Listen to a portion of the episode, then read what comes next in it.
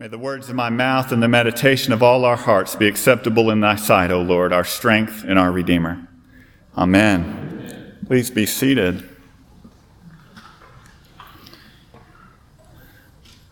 So, if you saw your uh, email newsletter earlier this week, you'll know my name's Alan Bentrop.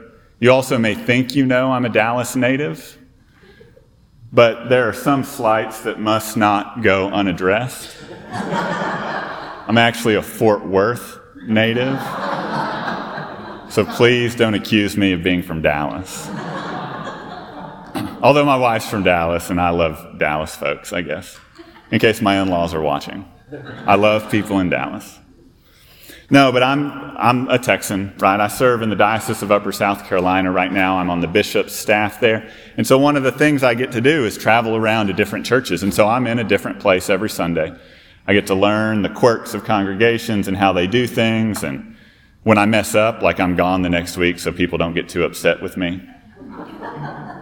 So please forgive me if I mess anything up because I'll be gone and you can forget about that. But like sometimes I travel around the state. It's not often that like the place I'm serving is literally a thousand miles. Like my family and I drive back to Dallas sometimes, and when we get on the road, we get on I-20 in our out of sight of our neighborhood, and we drive literally 1,000 miles on the dot, and we exit I-20 to go to my in-laws. But I love coming back here. And as I reflected on being back in this place, Dallas, and when I reflected on being here at this time, Pentecost, it brought to mind one of my favorite childhood memories.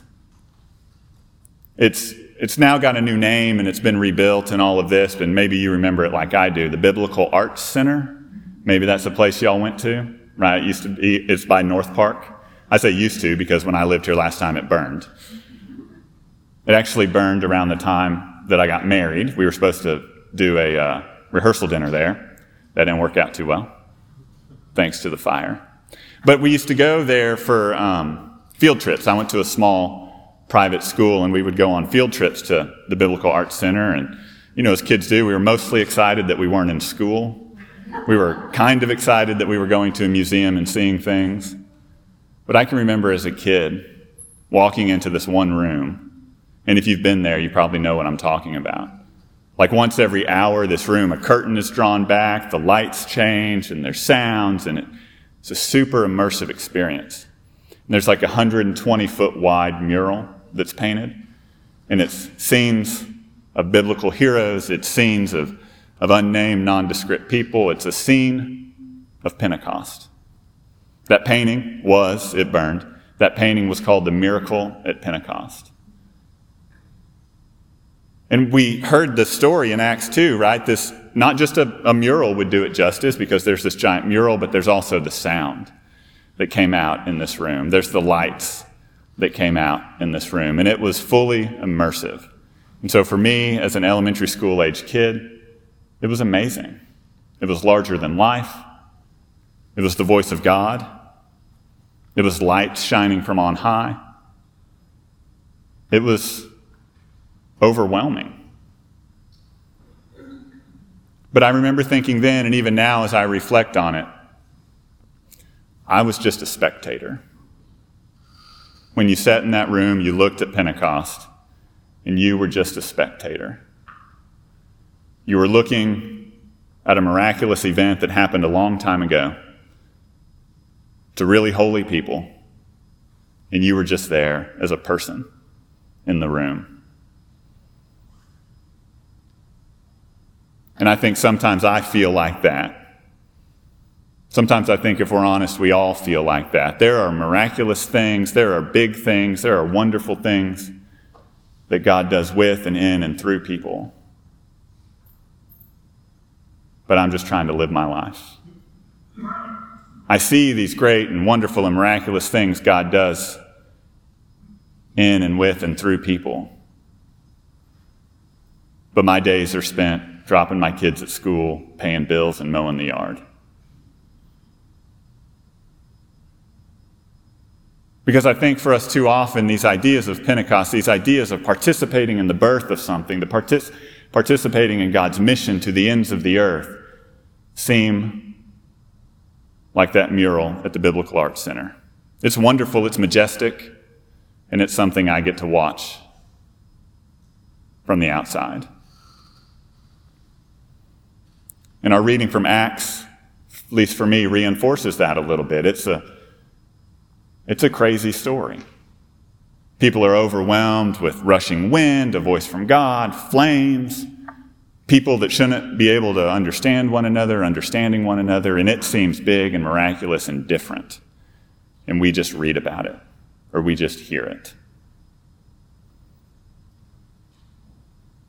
But I think the gospel lesson we heard today can help us bridge that and help us understand what it is for Jesus to come to us, what it is for God to come to us.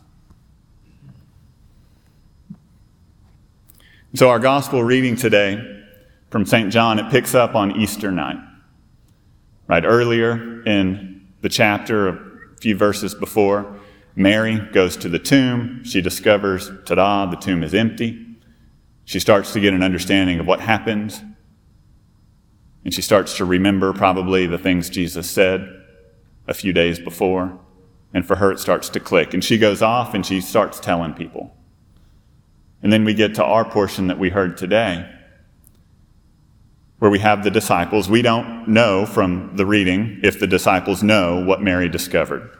I tend to think not because they're locked, they've locked themselves in a room and they're confused and scared. And so they don't yet know what's happened. So they're huddled up and they're scared for their lives. They don't know what to do. They're behind locked doors. And in walks Jesus.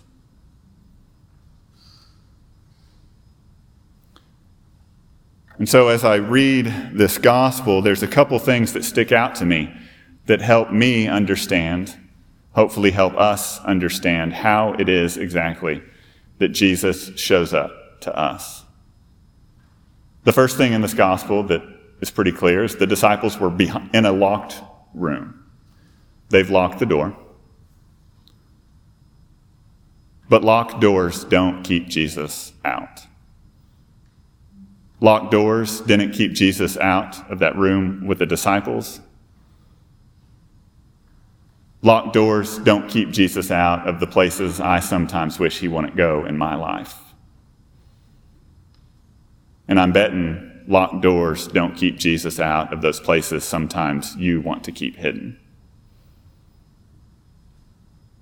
Because Jesus can go places that nobody else can go.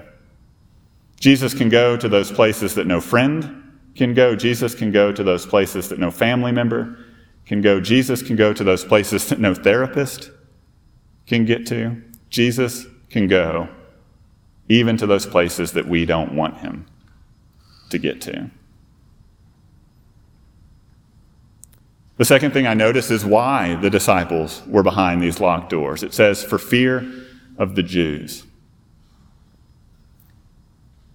What that means is they were scared for their lives.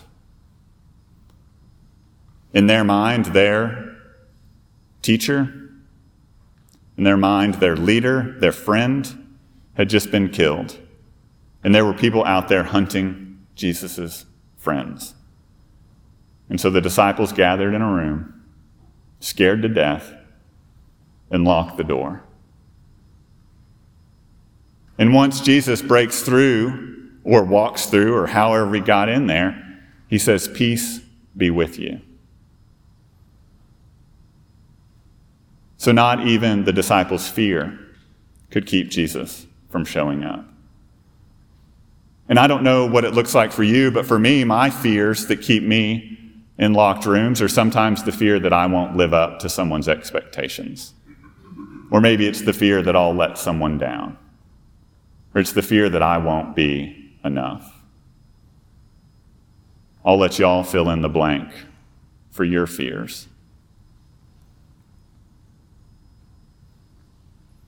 But Jesus shows up while the disciples still fear. Jesus doesn't wait for the disciples to figure it out. Jesus doesn't wait for the disciples to have it all together. Jesus doesn't even wait for the disciples to have faith to overcome the fear. Jesus shows up in the midst of the fear.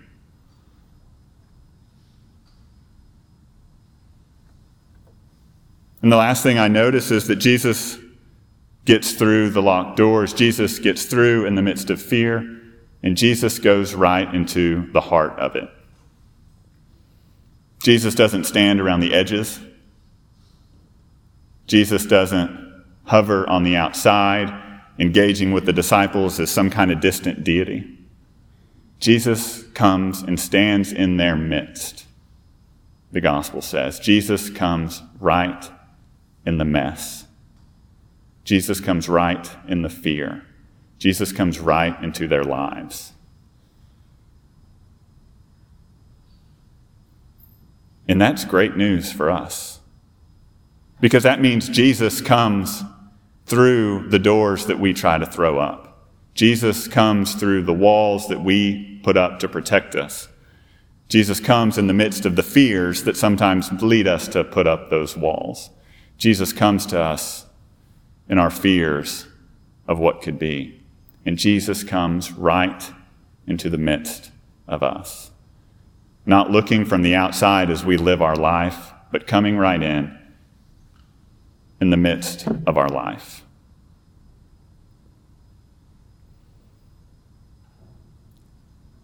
And the last thing Jesus does with the disciples is he gives them a job to do. As the Father has sent me, Jesus says, so I am sending you.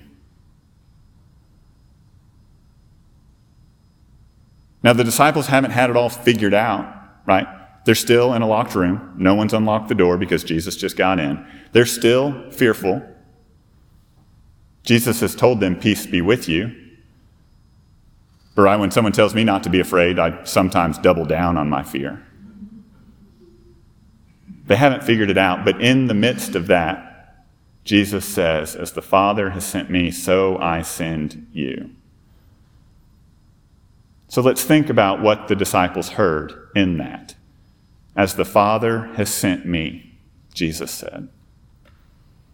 Jesus had talked to the disciples over the years about what he came to do, why the Father sent him. So when the disciples hear, as the Father sent me, they hear, I have come to proclaim release to the captives. I have come to be a light in the darkness. I have come to clothe the naked. I have come to feed the hungry. I have come to reconcile the world. Those are the things Jesus himself said he came to do. And now he's telling the disciples, As the Father sent me, so I'm sending you. Jesus comes to us and says, As the Father sent me, so I am sending you to proclaim release to the captives. So I am sending you to be the light in the darkness. So I am sending you to clothe the naked, feed the hungry. So I am sending you to help continue God's reconciling work in the world.